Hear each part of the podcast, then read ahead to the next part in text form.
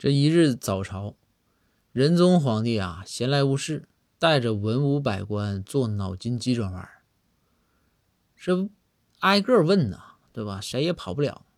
这你答上来的呢，就赏点白银啊，赏点钱；答不上来的呢，就打一板。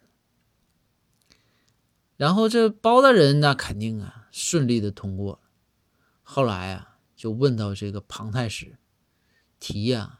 稍微的有点难，庞太师就答不上来呀，这就冒汗了，心想：我这么大岁数，你咱别说多，就这一板子，我可能有点趴半个月，这疼啊！他吓得哆哆嗦嗦。这个时候啊，就见啊，包大人给庞太师通过这个众大臣啊，远远的给传过来个纸条。这庞太师接到。包大人这个纸条之后啊，那简直感动的不行了。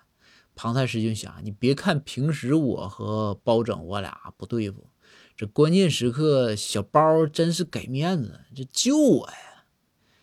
这这庞太师赶紧偷偷的打开纸条，心想：这下妥了，只要我这一说出答案，我这板子就是就就就过了。我这到时候，这皇上赏的钱无所谓，我肯定得请这个老小包啊。好好吃一顿。这庞太师啊，缓缓的打开这个纸条，就看上面写着四个字：“你废了。”